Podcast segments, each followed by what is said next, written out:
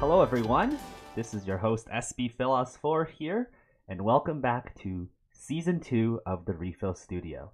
This podcast is primarily focused on the Bang Dream franchise, giving you the best weekly updates on the series and the game as a whole, as well as being able to share experiences from many prominent community members. So if you like what you hear, like what you see, feel free to give a subscribe and join to support the Refill Studio. So this is the first episode of Season 2. I'm really looking forward to giving more content in this Refill Studio, in this podcast. Special guest will be the White Whale, who will be joining us very shortly in the studio. But for now, everyone, refill to 99 because we have our first weekly news of the series. So let's hit it away.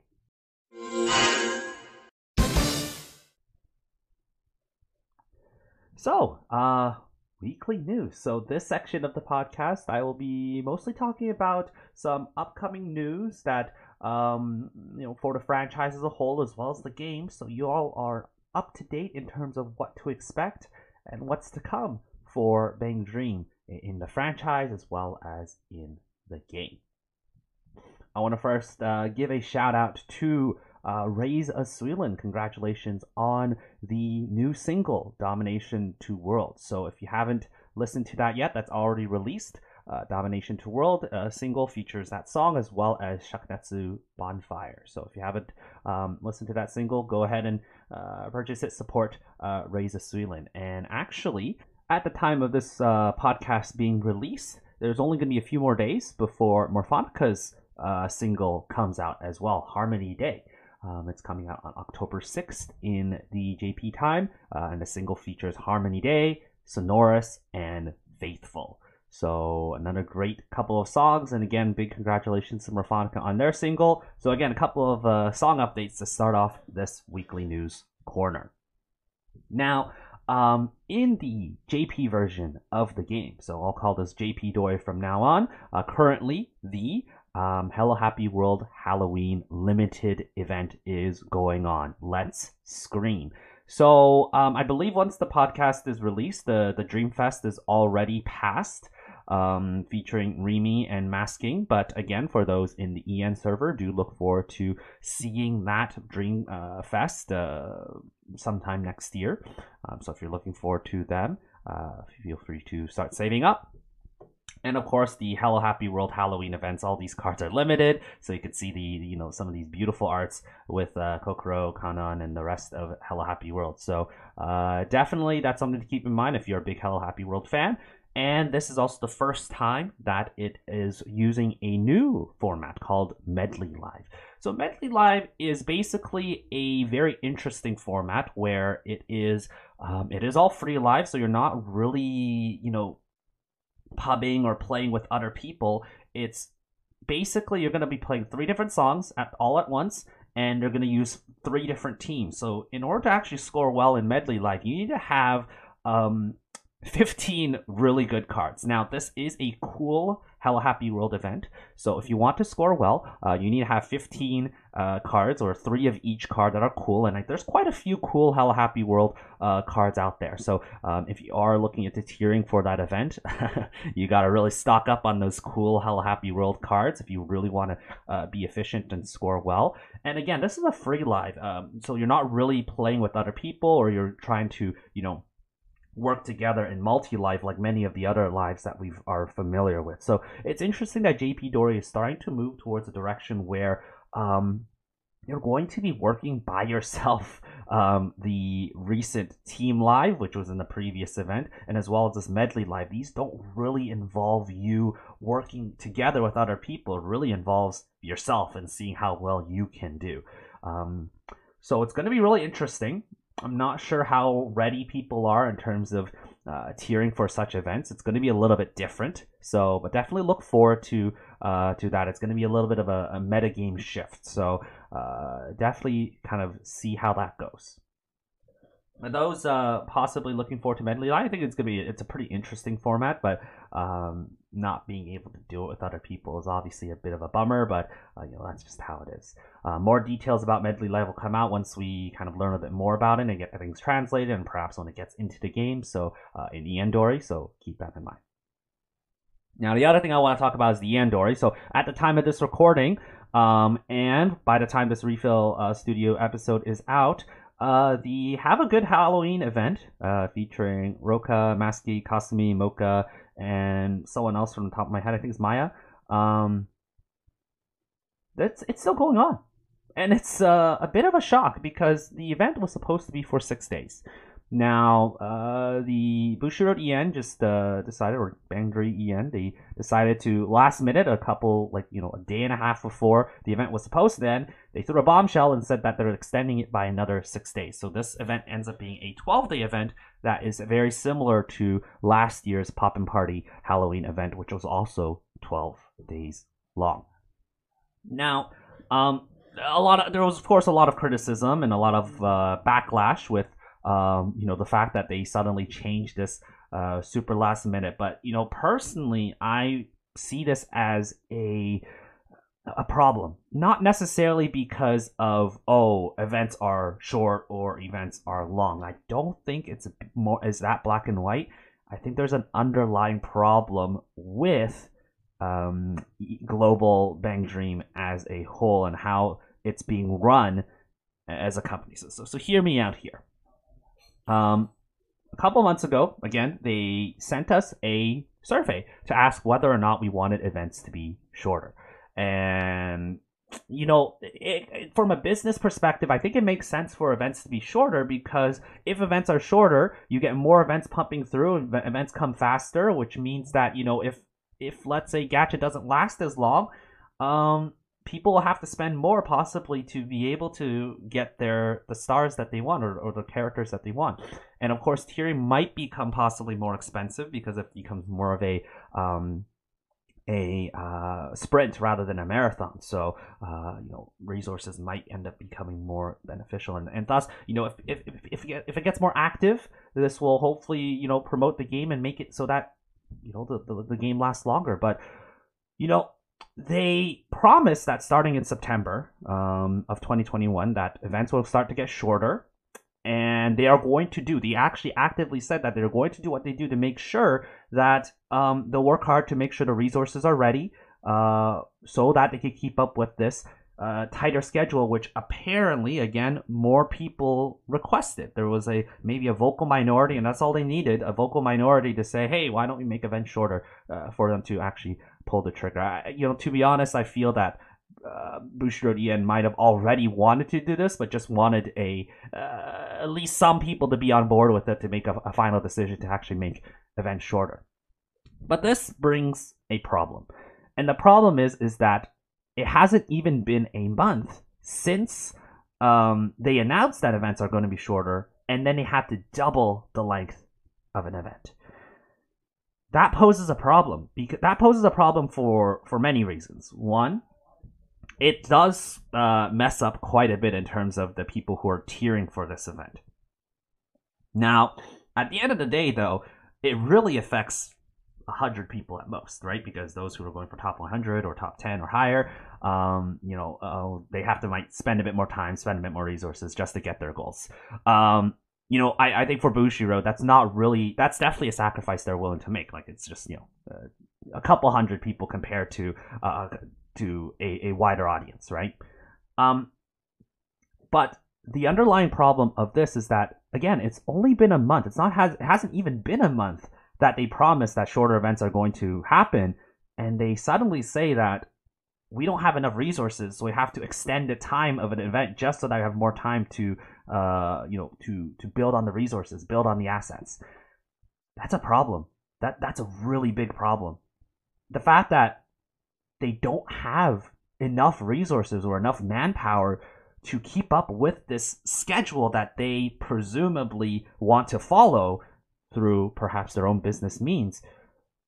I'm worried about ENdori's future. I really am. The fact that they couldn't keep a promise to maintain a particular schedule after just 1 month because apparently they just don't have the assets. And I again, you could make guesses or theories on whether or not this is actually true or not, whether or not they have the resources, or maybe they're just doing this as a business ploy. Regardless, this gives a lot of uncertainty about ENdori's future, I think. I personally think. It really messes up a lot of people in terms of, you know, I guess in a tiering perspective, because the fact that now this already sets a precedent.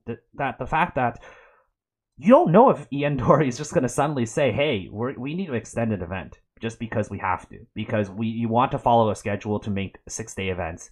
And now we can't even keep up to it, even though not everyone wanted it anyway. It's just so weird. It sets a really weird precedent with tiering, because you now never know, for those who are tiering in a current event, you never know if ENdori will suddenly say, hey, we're going to extend it for a few days. Because now this sets a precedent. We never know if that's going to ever happen again, on whether or not ENdori is going to say, hey, we're going to just extend this event. And for those looking into, you know, planning out your schedule for future tiering, this also messes you up, right? Because of this current event, it gets extended by an extra week. So all our events are being pushed back by a week. What's going on there, right? It's just a really big mess. And you know, again, people think of this problem as a people are complaining about shorter events and now people are complaining about longer events. I don't think that's the main issue now. The main issue is that ENdori has suddenly showed that they are being very inconsistent, and there might be some underlying problems within the organization that I'm not sure means that whether or not the game can actually be sustainable. If they're already having issues keeping up with the assets or keeping up with the timelines that they wanted to implement, that is saying a lot about the game. So, you know, it makes me wonder about ENdori's future for sure. I don't want to sound depressing or pessimistic on the first episode, but I just wanted to hear what you guys think. Like, I know maybe I could be overthinking things, like it could be a stretch, but you know, again, I just don't think it's a very good look that, you know, they promise the players that we're going to make things shorter for events, because apparently a minority of people wanted to see shorter events to keep up with JPdori's times, but they can't even keep up with that demand after not even a month has passed. That says a lot more to, I think, to the organization and the game as a whole, rather than just the fact that people are complaining for shorter versus longer events.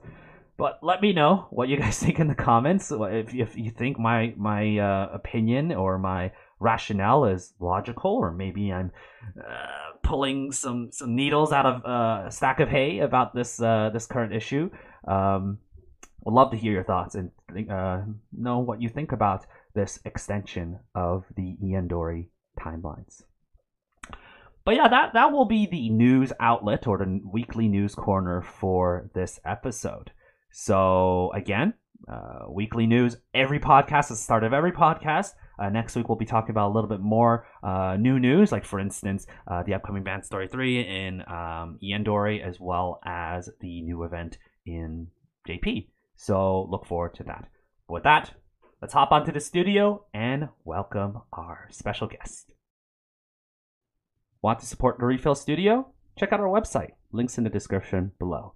You can learn more about the podcast as a whole, as well as send feedback to give positive and constructive criticism about the podcast.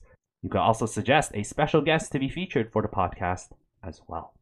There's also ways to join the Filler Nation and supporting the Refill Studio, either through a subscription on Twitch or joining the YouTube membership down below. Reminder that all Filler Nation members can listen to the podcast recordings live in the Discord server. So check out the website, and we appreciate your support. All right, everyone, welcome back to the studio. Let's refill to 99, and I have the honor and pleasure to have a special guest join this refill studio for our first episode of season 2. Introducing the White Whale, and I'll give a brief intro of what he's done. He has achieved quite a few notable achievements in Bang Dream, notably 2 top 10 titles in Backstage 2 and Flowery June Bride, as well as 10 top 10 plus song titles, including 4 T1s in song tiering. White Whale, it is a great pleasure to have you on the studio, and hope to learn quite a lot from you today. Likewise, good to be here. Anything else you want to add to your intro that I just gave you? Well, not much, I guess. I like rhythm games. As you can tell, my main is Bang Dream, of course. I also play some other arcade games and Arcaea, as well as Project Sekai. Why don't we actually go into a bit more about that? How did you first get into rhythm games? Like, what was your first exposure to rhythm games? Let's see. Well, if we were to go all the way back, I guess the first one would be when I was a tiny kid walking in the shopping mall and I saw some guy shredding on Guitar Hero. This was back in like 2005 or 2006, so yeah, a long time ago. But I haven't actually touched a rhythm game until probably does Club Penguin count? Okay. I remember there was a little dance game, like a DDR clone that you could play on Club Penguin, but I guess you could count that as my first rhythm game. My first serious rhythm game, though, would be Deemo in 2013, so right when I started high school. And I pretty much played it every day at lunch all the way until I graduated, and, you know, here I am. And yeah, eight years later, all that really serious rhythm game experience takes you to quite a few places. And again, I've seen you sort of shred a whole bunch of different rhythm games, you know, on your Twitter, you know, all the IRL games as well that you play. It's pretty crazy how skillful you are. But that's a lot of rhythm game exposure. What about Bang Dream? How did you first get into Bang Dream? I started getting into Bang Dream because I was modding over Deemo, actually. So in 2017 or so, I got a new phone that didn't really like slide inputs. I think I complained about that one on PubCore a lot of times back then. So pretty much I gave up on playing rhythm games on my phone for a year or so, and I got into Osu instead on my PC. And through that, I found some user-created maps for songs from Bang Dream, so I decided to check out the game again on my phone. And, well, I was still playing on that phone with the sliding glitch, so it was very, very frustrating, but it did get me, I guess, more of a sense for how slides felt in Bandori. I see. So again, you are, when you first played, it was on the phone, so you were still playing, I guess, on index fingers on phone, or? Yes, mainly index. Sometimes thumbs if I'm on the bus or something. Okay, I see. And then you then I think since then you kind of upgraded, right? Of course, you know, oh, yes. Staying on that phone probably was not the way to get all these you know, these subtitles and just how good you are in the game.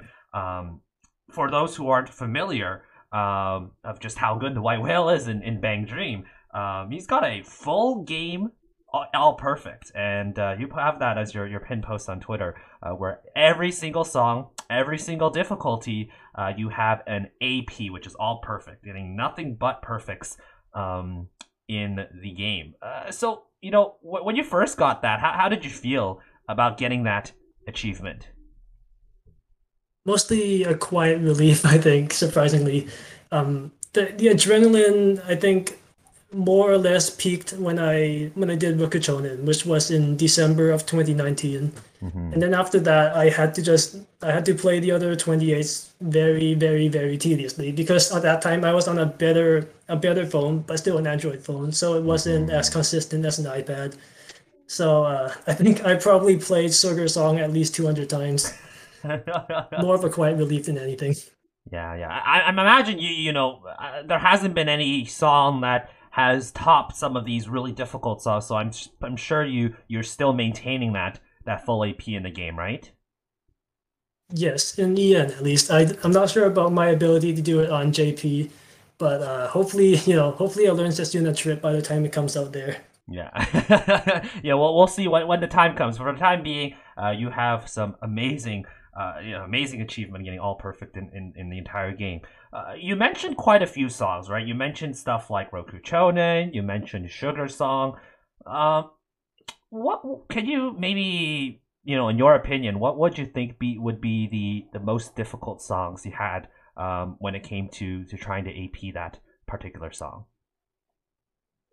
On EN, I think it would definitely be Sugar Song, no matter what device you're using. So, like, regardless of input latency or whatever, the flicks at the end are really going to screw you over. Mm-hmm. Mm-hmm. Like you think that Sugar Song is even harder than maybe some of the the long, full version of songs as well? I'd say personally, yes, but a lot of people I know have trouble with Firebird full. Mm-hmm. So even other people that are better than me, like Mechel, for example, mm-hmm. A lot of them would struggle on the ending of that song. Mm-hmm. Mm-hmm. Well, again, some of these maps, we've talked about quite a few, but in particular, stuff like Sugar Song, stuff like Gokai Gokai Phantom Thief. I would personally also say Rebirth Day as well. I'm not sure if you agree, but there's definitely some weird parts about that song as well. So it's not easy to get those crazy full combos and such, and nonetheless APs as well. That's a question that a lot of people want to ask. Someone who's trying to get better at the game, trying to get good. Are there any tips that you would give to someone? First of all, I guess, what kind of made you improve? I think the best or the quickest. What kind of skill or what kind of suggestion that helped you improve the fastest in order to get these APs? And what kind of tips would you share to other people who are trying to improve their game? I'd say for improvement, a lot of it would come from self-diagnosing any deficiencies you might have. So for example, you notice you're hitting late a lot, you might crank up your offset or decrease your speed. Likewise, the opposite for if you're hitting too early. And you would maybe notice kind of notes or patterns you're missing. So if you're weak on slides, you might have to look at the mechanics of a slide and see if you're going too early or too late. Mentality-wise, I guess a lot of common advice in other rhythm games boils down to play more. But if you just grind mindlessly, it's not really going to help you a lot. I think the main thing is to continue being happy with how you're playing, which is hard sometimes. But I like to compare with my past performance. I'd be like, oh wow, the me of last year would be amazed at what I just did, even if it wasn't a perfect score or even something I'm currently impressed with.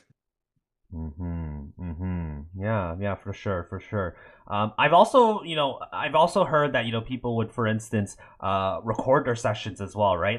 Record how they play a song so that it's easier for them to see exactly where they are missing particular areas of the song, and for in your case it would be for AP, but even for maybe lower level players just trying to get the full combo, that could help as well. I imagine recording yourself and seeing how you're playing and see how you're able to improve that.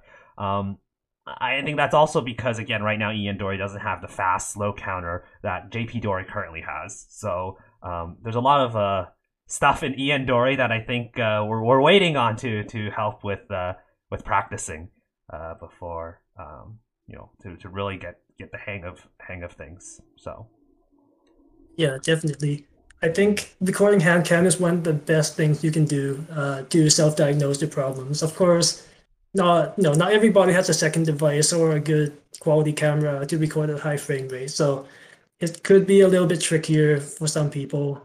And also your screen records, if your device is a little bit older, it might lag and throw off your actual performance.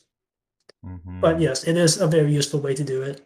Yeah, I remember doing that screen record. I would actually screen record to sort of help myself out and look at it, be like, okay, well, I noticed that this is the part where I keep dropping the combo. Back then I wasn't that good, so I was all about full combo, so I would screen record and try to see where that happens. But my device was really old. I think it was like a 2013 iPad So it was pretty bad. I decided to wail and get a better iPad just so I could get better at Bang Dream. Good choice. Yep. It's an interesting choice of not really spending too much in the game, but spending on the actual device. So improves my quality of life. So it's pretty funny.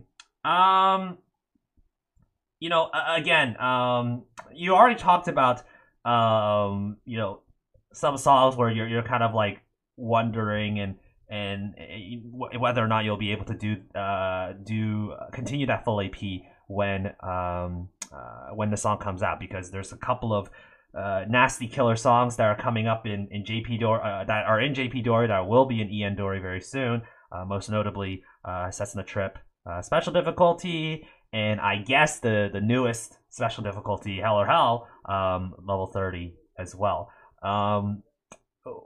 Is there a particular song, maybe other than these two, that you're also maybe a bit worried about? And, what are you going to do to try and prepare for that before it comes to the ENdori? To be honest, I'm pretty much worried about most of the new special songs.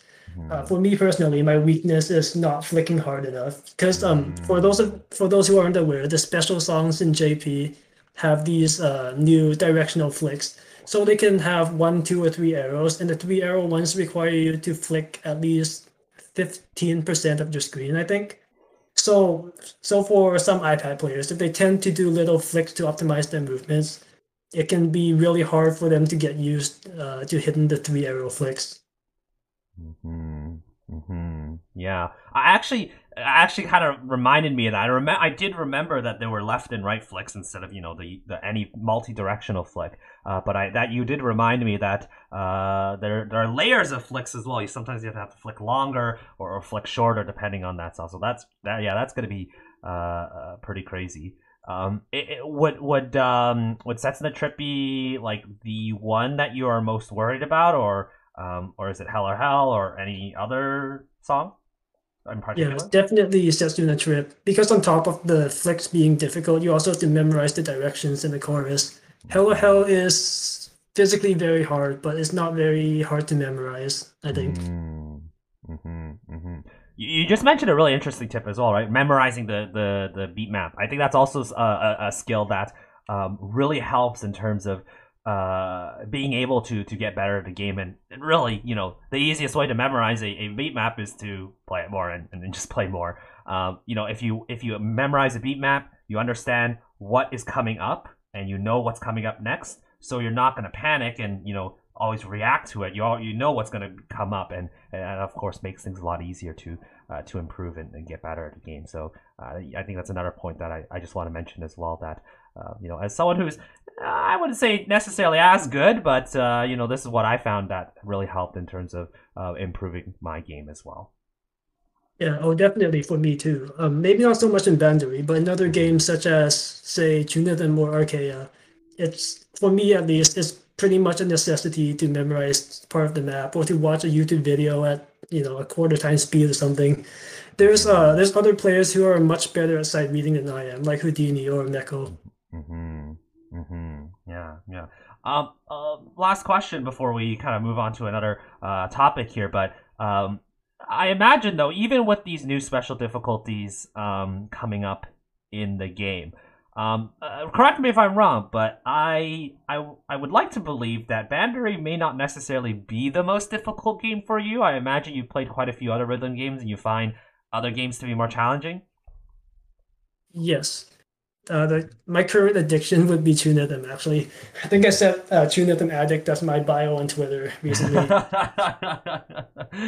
Yeah, so again, I don't want to discourage people. Bandori is definitely a difficult game, but there are definitely some really, really nasty games out there. Actually, yesterday, at the time of this recording for the studio, I was playing Linoda, and that is a bit mind-boggling for me. I always thought that at first Mandari was really hard, but then getting a perspective of other rhythm games, I eventually played D4DJ, Project Sekai, Toho Damaku Kagura, and kind of seeing the perspectives of how other rhythm games work also sort of helped me build my foundation for Bang Dream as well, and realizing, okay, well, you know, if these are patterns that are sort of norm or standard in these games and you just have to work with it, then, you know, you kind of think of perspectives as how to handle it. And I come back to Bang Dream and like, oh, well, okay, that's a new perspective I never thought of. And I was able to sort of kind of overcome some obstacles through that as well. I'm not sure if you have the same feeling, like, you know, rhythm, your experience with and skill in other rhythm games being able to sort of transfer within each other to kind of help you get better. Yeah, I think getting good at one or two vertical scrolling rhythm games, so let's say you get good at Bandori or Sekai, makes it a lot easier to get good at other similar kinds of games as well.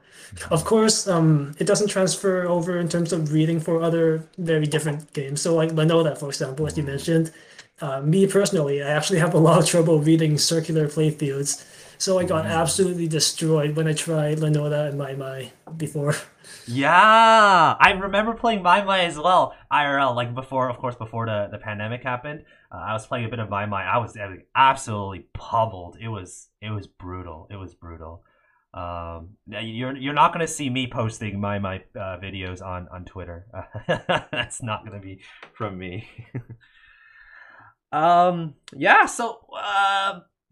Let's switch topics here, White Whale, and the next thing I want to talk about is songs here, because it's a very interesting topic. It's very different from usual tiering, and to be honest, I've only recently started learning about song tiering myself, and learning from other people.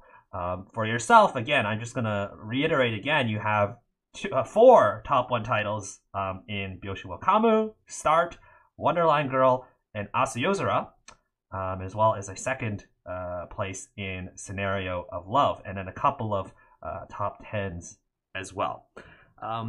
Before we talk about these achievements, tell me a little bit more about how you got into song tiering. Like, so what sort of made you, what sparked you to try song tiering? Well, initially it was... Actually, was going over the team more than one of the songs. So, so what happened was I looked at my card pool one day, and then at the moment, at that time, Koopare was the most powerful team on JP. So I was like, oh hey, maybe I'll build Koopare just for the heck of it. I think at that point they only had one song ranking with that team, which was Start. Then later on, they released the Challenge Live with Asu, no Yosora, Wonderland Girl, and I Know Scenario. So that was just a bonus for me. But yeah, pretty much in around the end of 2019, I was already targeting, like I was already aiming for gachas to go for, to build that team. Okay, so basically even when you first started get into the game, you were already kind of thinking, okay, well, you know, I have the skill, so I'm going to try and go for song tiering, and then you started preparing for it, right?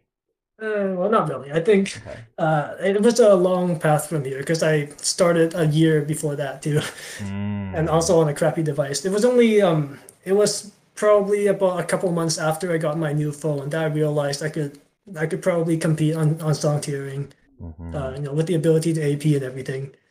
And funny fact, actually, I bought my iPad so I could song tier better, because you know, you could hit more precisely with 120 hertz on your iPad. For sure. Definitely. So maybe some tips for players. If you want to get good, get an iPad. Not sponsored by Apple, by the way. So like, what you know, what preparations do you need to do when you are going to prepare a song tier? Because again, you mentioned how sometimes they're kind of like lumped together too, right? So like multiple songs are sort of lumped in the same event, and you're kind of, you know, preparing for all of them. So what goes into preparing for song tiering? You mentioned, you know, of course, the cards that you have to prepare, which that could be even done maybe like months in advance, right? You know, getting the optimal card maybe months in advance, because that's when the gacha is. What other things you have to do to prepare for song tiering? Well, gacha aside, I'd say, you know, of course, know the song first, because I find if I don't know the song well enough, it'll take maybe 2 or 3 times as long to learn the ops. So my technique, at least, is to relate the offsets to the song musically. So It really depends on the BPM of the song, but for example, in Byōshin wo Kamu, which is 130 BPM, I believe, pretty much if you offset exactly by a 16th note and then you go a little bit later, that's the 6.5 frame offset you need or something like that. So for me, I would experiment by shifting notes up and down in the song optimizer and figuring out how many frames are each subdivision of music. So that way you can make, I think that's what K10 said one time too. Like he invents the rhythms in his head when he does ops. So yeah, first you would know the song well, so you can distort the rhythm yourself later. You know the song and the placements of the notes. Then you kind of memorize where the skill notes start and end so they don't cast you off guard. And then it's just grinding. Mindless grinding. This is why people don't like song theory, by the way. Yeah. Song tier could also be quite expensive, I imagine, because, you know, it's not really necessarily playing so much in the event that's giving you a lot of expenses. It's all the preparation you do before, which could get quite hefty with the gacha and, of course, a lot of mindless playing and preparation in the earlier. You mentioned a word, ops, and I just want to for those who may not be too aware, for our viewers, ops is short for optimizations, and basically optimizations are where you sort of hit a particular skill note, because a skill note will sort of activate a skill and give a score bonus. Now, optimization is a scenario where you either hit a skill note at a different timing than what it usually should be for a perfect note. And the reason why you do that is that you're going to slightly shift the period of time that the skill is active for, either hitting it early or hitting it late, and that could possibly add more notes into that skill window, which means you will increase your score. So optimization is pretty key. And to be honest, there's a couple of people asked this, and myself included. I look at the optimization trackers on BestStory and all these resources, and White Whale, I'll be honest, I have no idea what's going on. How do you read an optimization chart? So maybe like for someone who's like kind of new, just maybe give a gist, like the basic gist of how would you read an optimization chart, and maybe if there's one song you remember in particular, you could give an example of that chart, and we'll have a graphic, so you'll have reference. Sure, I can show you the graphics later, but for now I'll just go over. Let's say we can for example have the final proc of Byōshin wo Kamu, so like the final encore skill activation. So when the algorithm adjusts your notes, it moves the opaque notes up or down based on where you want it to be, and then there's a hollow, or kind of like a translucent note where the original position is. So you don't really hit the translucent note. You would hit where the opaque note is. And what I do personally is try to, as I mentioned earlier, relate it to the rhythm of the song. So you look at the grid lines to get an idea of how many quarter beats or something is offset from the original beat, to get an idea of how late you have to hit it or how early you have to hit it. And pretty much, if the note is higher up on the song chart then it's translucent counterpart. That means you hit it late. If it's lower down than its translucent counterpart, that means you hit it early. Okay. So again, in some scenarios, I imagine, in some scenarios, you don't necessarily have to optimize it. You could just kind of, in some scenarios, hitting it perfect, hitting it late or early, it's like, doesn't matter too much. But in other scenarios, like as you mentioned, Byōshin wo Kamu final skill note, I think in this case is a late hit. It's a late hit. Okay, so it's a late hit, which means that you have to hit it late in order to catch more notes near the end period of the window. And of course, that does mean most likely you're going to get a great instead of a perfect. But in that case, that does actually increase your score. So it's definitely pretty interesting. So sometimes AP is not the solution for getting the best score. Is there anything else you want to add to optimization and getting people to get used to it? Sure. Well, for I think if you can afford to download JP, that's a very good thing to do. Mm-hmm. Although, no, this will change in the near future because you get the rewind feature in EN. Mm-hmm. But what a lot of song theorists will do is they will learn one proc at a time, and pretty much they'll play it in rehearsal mode and spam the same skill activation like 10, 20, maybe even 50 times mm-hmm. until they can get used to how to time it. Mm-hmm. Mm-hmm. Yeah. And again, ENdori is a little behind, but we will hopefully get the rewind fast forward function in rehearsal mode soon. I personally need it to full combo, full Firebird as well, but that's something that that'll definitely help for sure. So again, optimization's not easy, but I'm sure if you want to learn more about optimizations, feel free to let us know or join the Discord. Speak with our, special guests, White Whale, and there's a lot of people in the community as well that are very willing to help and assist you if you have any questions about that. There's a lot of people that are better than me, and there's a lot of people with different techniques, so feel free to ask around. For sure. I know a lot of people have some very unique kind of techniques or unique kind of ways they tackle song tier. Like, for instance, some people may choose to forego, some people like to have skill window, for instance, open and see what kind of skill they're getting. And if it's not the correct order, because again, it's also, there's an RNG factor as well, where the skill order matters in terms of, getting the best score possible. So some people like to have skill window open so that if they don't see the optimal order, they just kind of throw it away, throw away that run and try again. But other people, they like to turn it off because it gives them too much nerve, so you just might as well just play and try and play the best you can every time. I'm not sure which boat are you in personally. I would be in the skill window boat, but I think that's mostly iPad players. A lot of phone players would just turn off the skill window because it messes with their field of vision. For sure. We'll talk about the community in a little bit, but before I do that, I just want to quickly ask, because you have experience in both song tiering and event tiering. Which one would you consider to be more difficult, the event tiering or song tiering? Oh, this is difficult based on the skill set, but for me personally, I am not a very sleepy person. I like to get my at least 9 hours of sleep a day. So, hands down for me, it's very easy. Event tiering is a lot harder, and song tiering is easier. Uh-huh. But if you have a lot better stamina than me, which is really easy to get, and if you don't like grinding the same song. Wait, no, you do that in event tiering. You don't like grinding the same song and having to try hard it for hours on end, then event tiering is probably easier. Mm-hmm.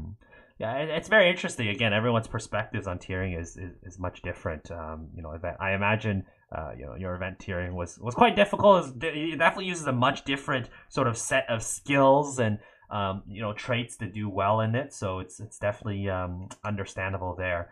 In terms of your song tiering, though, although for the most part you've gotten a lot of titles. Was there a particular song title where you're like, wow, that was a challenge. I'm glad I ended up getting that title.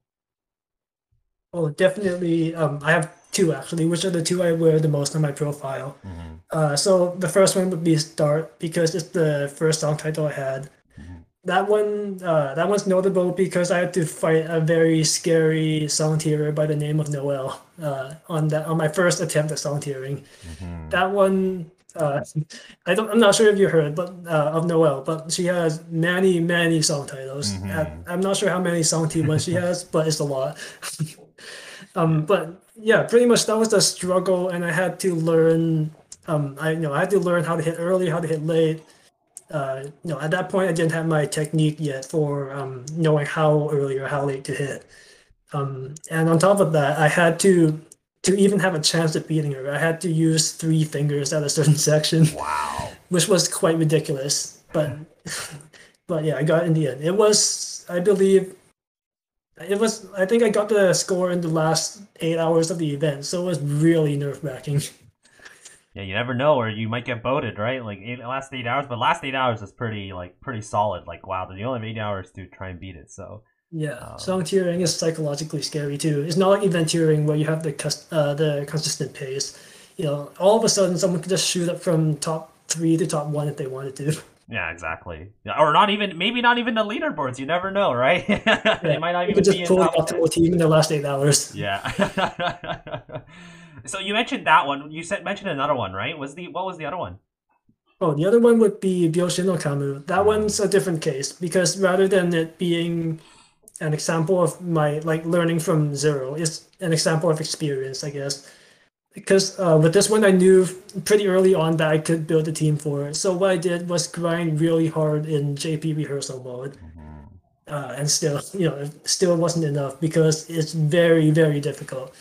So for Byōshin wo Kamu, it's a very special song because the BPM of the song makes it so that you have to hit half frame precision for certain optimizations to count. So that's 8 milliseconds, very, very small. Wow. So even if you play 100 times, you know, you might get it once or twice. You know, if you're really good at getting it consistently, you could get it, I don't know, maybe 1 in 10 times. But that's the pipe dream for most of us, including me. Yeah, you know, it's really interesting hearing these perspectives of like song tiering and such, because you know, if someone's a bit more familiar with other video games, like for instance, you're doing speed runs and you have to do like these very particular strats and such, and sometimes like, you know, particular strats may require like 1 frame or 2 frames of execution, and that could basically make or break a particular run. And to be honest, you know, it's kind of hard at first for me to think that that's kind of like a similar case in Bang Dream, but yeah, it really is. Sometimes it is a execution thing. It's an execution barrier. You may only have, being off by a frame or two could really make a difference between getting it or not. So it is quite interesting there. So, but again, big congrats on your achievements. 4 top 1 titles is definitely not something to slouch at, and I'm not sure if that's something you're satisfied with, or you're kind of thinking of more song titles in the future. No. Well, not really, I guess. I pretty much I got screwed very hard recently in the gacha, so I'm not sure when I'll come back, but there's a possibility, let's just put it that way. All right, well, stay tuned. Yeah, well, if you do end up doing another song tier, best of luck. And hopefully there'll be maybe the gacha gods will bless you soon, so that you'll be able to song tier again. A reminder that all special guests featured in the podcast can be found in the Unga Academy Discord server. You could join a passionate community who loves Bang Dream and many other interests. We have weekly community events, and of course, for Filler Nation members, this is your opportunity to listen to the podcast live when they are being recorded. So check it out. Links are all in the description below, and we hope to see you there. So you've talked about the community a bit. We've talked with our previous special guest Houdini. We talked a little bit about about the QAP group, where people come in and work together to get a full quintuple all perfect. So all 5 people in the same room getting all perfect. So I'm sure you're in a very big community of really, really excellent players in Bang Dream. So how did you first get into that? Good question, because I can't really remember myself. I think it started more as acknowledgement, I guess you could put it that way. Like a lot of good players being aware of other good players and offering advice to people who are quickly improving, so that they can be as good as at that skill level. Just so you can recruit them into quintuple all perfect. For me, I think it's very similar, actually, to the way people get acquainted in the tiering community. Pretty much, you meet people, have fun, maybe get invited to some servers and talk with others to get, be more well-known and to know others better. I think it's very similar to high tiering, pretty much. Except instead of you're flexing your titles, you're flexing your APs.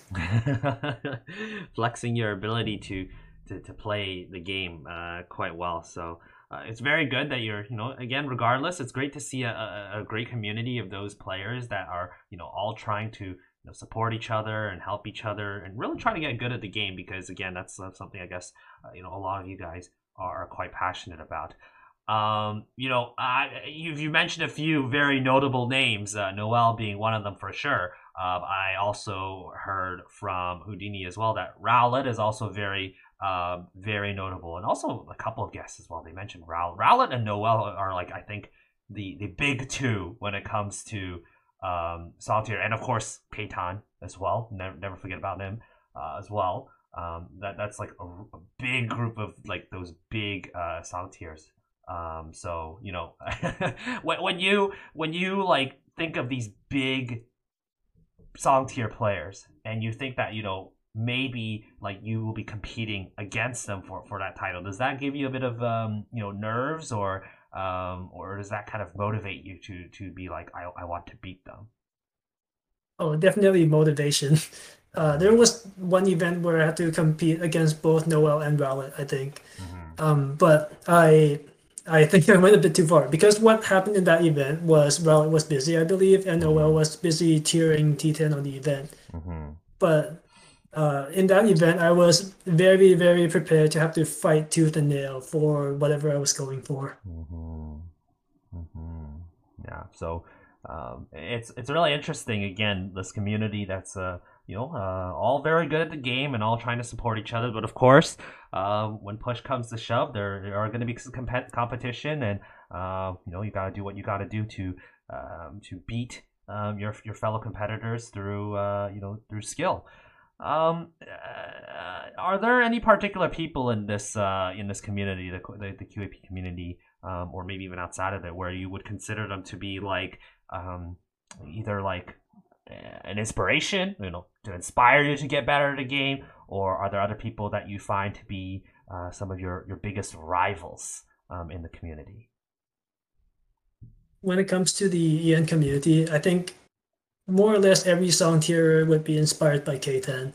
I mean, the dude's insane. He's got like 30 song top ones by now. Yeah.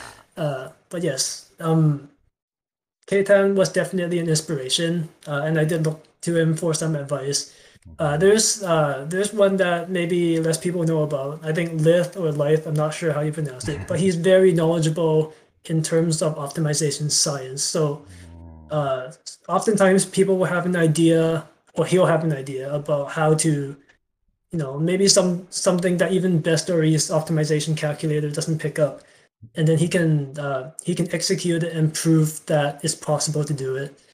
So I think in terms of knowledge about the little quirks of the game engine, he's definitely the most knowledgeable. That's really interesting. Again, the more I hear like stuff like this, the more I bring parallels back into other things. Like again, I watch videos of people speed running, and there's the people who actually do the speed runs, but there's like the people behind the scenes figuring out concepts, figuring out ideas that could make things better. And lo and behold, you got that kind of idea in Bang Dream optimization too. So that's honestly really really cool. I guess my other question, again, I mentioned before, rivals, like anyone that you feel is like a really worthy rival in terms of like skill level and such. If we're talking about Bandori in general, so not just volunteering. Yeah. My closest rivals would definitely be Houdini and Neko, I think. Yeah. Well, pretty much most of the, I think at this point, most of the quintuple all-perfect people are rivals with each other. Yeah. But in terms of Bandori, Houdini has me beat in certain songs, actually, in JP especially. Mm. And then there's Rowlett, who is very, very consistent at new songs on JP as well. Mm-hmm. Mm-hmm. Yeah. There's also there's also Mechel, but I would consider him rivals in a different game, mainly Arcaea. Yeah, again, you guys are definitely playing not just Bandori, a lot of other different games as well. So definitely understandable that everyone has their own unique skill sets, and some people are better in some games than others, and definitely you could definitely compare each other's skills in various different ways. So that's really cool to see. in terms of, like, I don't know if this is, you know, in terms of, like, I guess the community as a whole, you know, those in the QAP area, like, if you were to make, like, a leaderboard, just a theoretical leaderboard, who would you think would be, like, you know, where would you slot in this said leaderboard, and who would kind of, like, occupy, like, the top spots? Just a theoretical, you know, again, no wrong answers here. Just, you know, what do you think? Well, I'm not sure, honestly. In terms of boundary, I would, you know, of course, this is just among the people that I regularly interact with. Just putting it out there. Among the people I regularly interact with, I'd probably be, I don't know, maybe somewhere in the top 5, but like shifting around very often. The top spot, I think, would indisputably go to Lovely, who used to be a previous moderator in the official Discord, but has since retired. Lovely is pretty much what happens if you take me and then you crank up every aspect of rhythm game skill by 10 times. He's been playing for a very, very long time. Yeah. I don't know if I'll put this screenshot in the studio, but I just saw Lovely, you know, AP, what was it, Hell or Hell, level 30 special in JPdori. It's pretty ridiculous, absolutely ridiculous. So I think that's very, very disputable, undisputed T1 there in terms of skill. You know, I don't know if you want to, you know, say this, but in comparing you with your biggest rivals, Hu and Neko, how would you rank your skills within each other? Probably in the middle. I feel so bad for saying that, but no, Houdini actually beats me a lot of the time on the 27s and some of the 28s. She's much more consistent when it comes to random songs. Fair. I think in the Arcaea leaderboard, I would be above her, though. Okay. And from Mechel, you know, Mechel is Mechel. Where else are you going to find a man with 400, almost 500 APs of Rocket Shonen? Crazy. Absolutely nutty. Last question about these this AP QAP business. Any goals on what you're going to QAP in the future?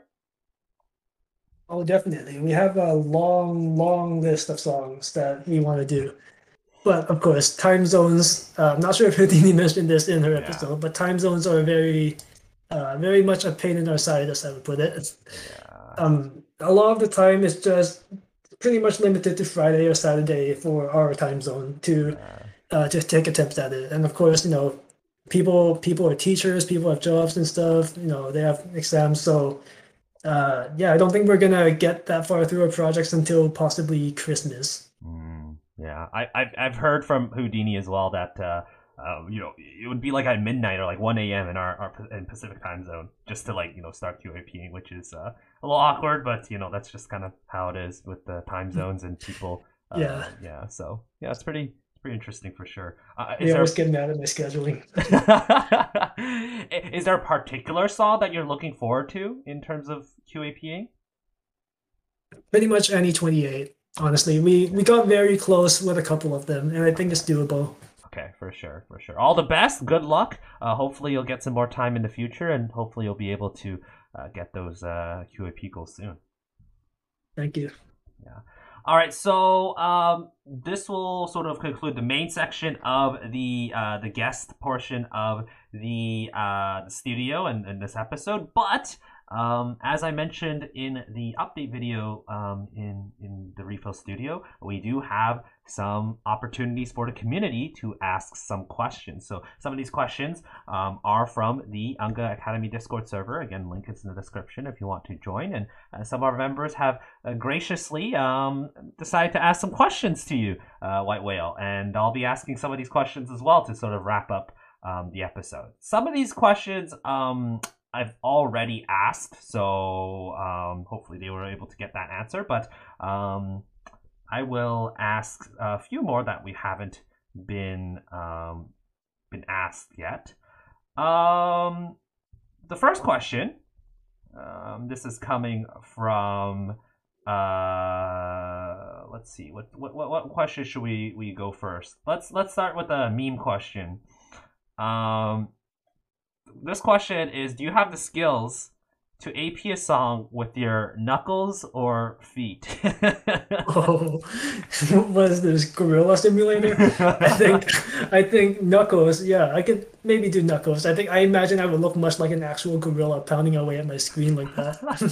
As for feet, no, man, I wish, but I can't even. You know, I tried DDR a couple of weeks back, and I can't even clear level 6s. So that's your answer. I can't do feet right now. The next question actually is a really good question, because in the past, you just mentioned before how Lovely was a previous mod of the official popcorn mod, but I forgot to mention that you are a popcorn mod right now. So you know, the question is, how long have you been a popcorn mod? And another question, if you don't mind sharing, is what is the weirdest thing you've ever seen someone get banned for?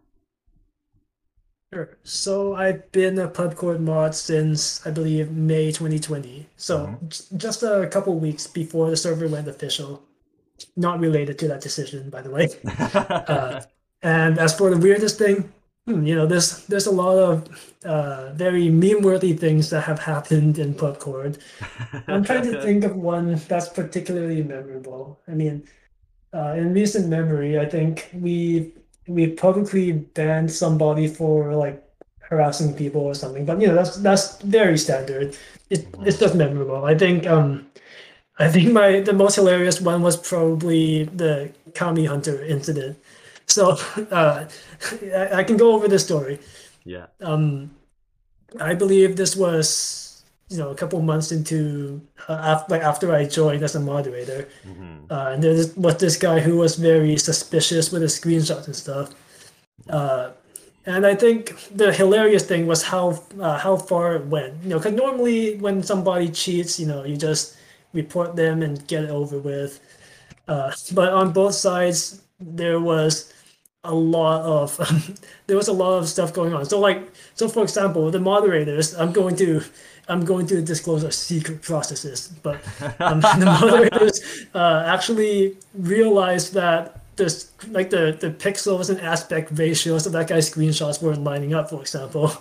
And then you know, like we looked at their improvement rate and stuff, blah blah blah, and then he got banned.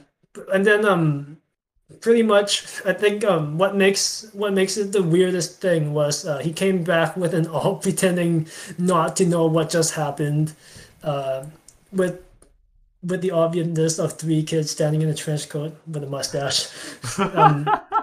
That one was pretty much hilarious for the amount of clowning one person could put on a server. I don't think I've actually seen the amount of chaos that could be in there.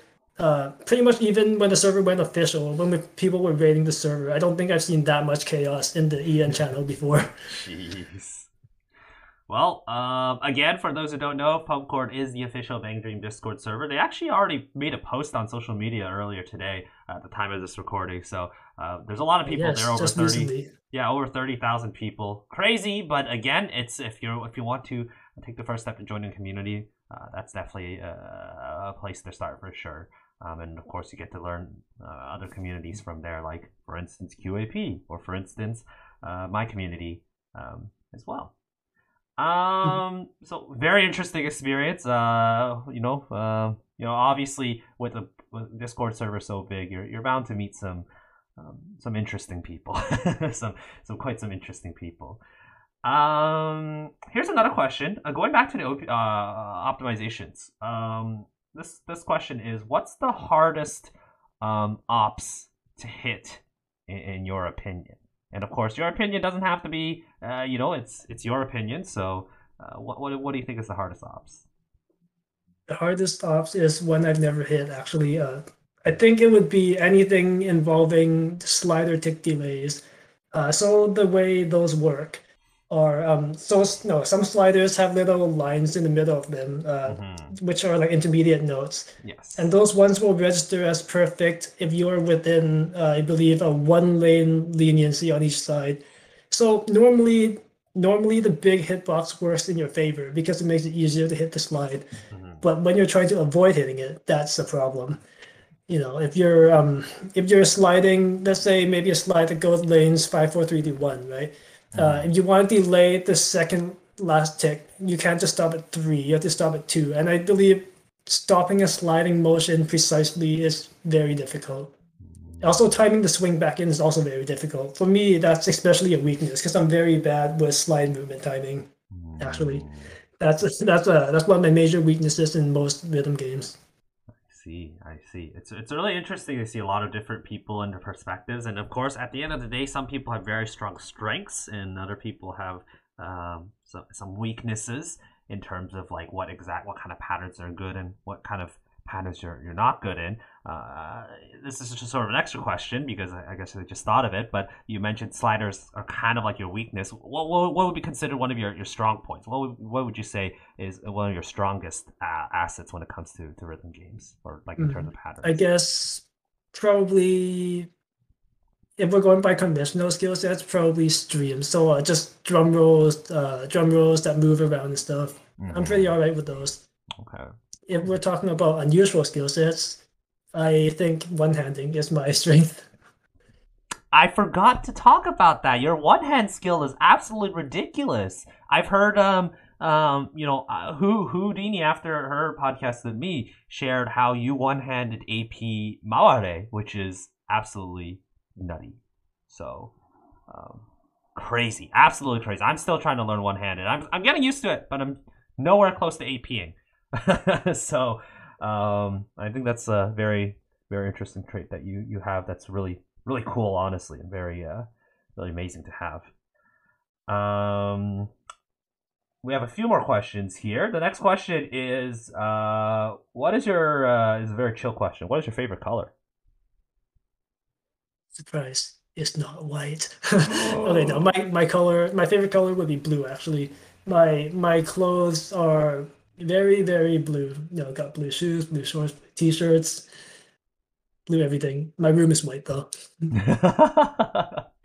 So is your favorite character in Bang Dream uses the blue color or? Oh, surprisingly not. I think I actually don't really have much of a specific favorite character, but among my top ones would be Akko. As you can tell by my constant use of Akko centers in screenshots. Yeah. And maybe Sayo. Sometimes Tomoe. Interesting. All right. And our final question, and this might you might want to take some time to think about. This is more of a philosophical question. If you were to live life to your fullest, what would you be doing? I will answer this question under the assumption that I have money. Sure. Let's say you are a whale. If I was actually the white whale, I would travel a lot. You know, there's a lot of Asian countries I haven't been to that I would like to visit. I haven't touched, Europe or like South America, for example. So definitely, see the world a bit. For sure. That's a very good answer, and especially during these times where, it's been a while since we've done a lot of traveling and such, and it's definitely something that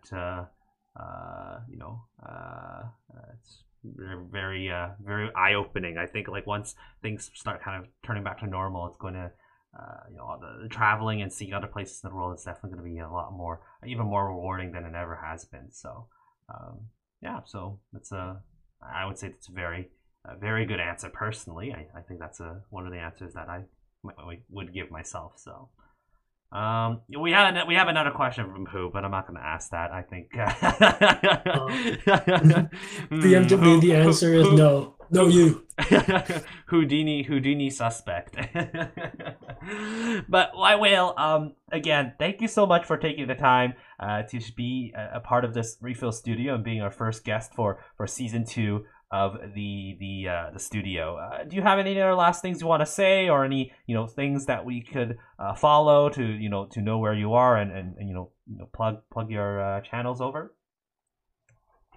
Sure. It was a pleasure to be here. My think you can catch my Twitter and YouTube stuff in my Discord. But more importantly, sub to Phil on Twitch. Let's go. Well, I did not tell him to say that, by the way. Totally not rigged or something I planned. But thank you. Yeah. So again, White Whale. His Twitter is on the episode. You can already see it right there. His Twitter handle. He also mentioned his YouTube, and of course, as I mentioned, all special guests in the Refill Studio are in the Anga Academy Discord, so feel free to hop in. Links in the description, as well as we have a sort of a beta website up as well to learn more about the podcast and learn more about how you could support the podcast, either through subbing on Twitch, as White Whale mentioned, or joining the YouTube membership program as well. You can send feedback on what you see about what you like and what you don't like about the studio, and feedback. All feedback's appreciated, and you can of course suggest guests to join us for the next episode. But with that out of the way, our set has been complete.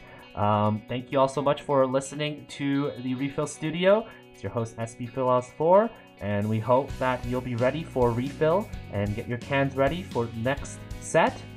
But until then, thank you all so much for listening, and we will see you all in the next episode. Take care, everyone, and bye-bye.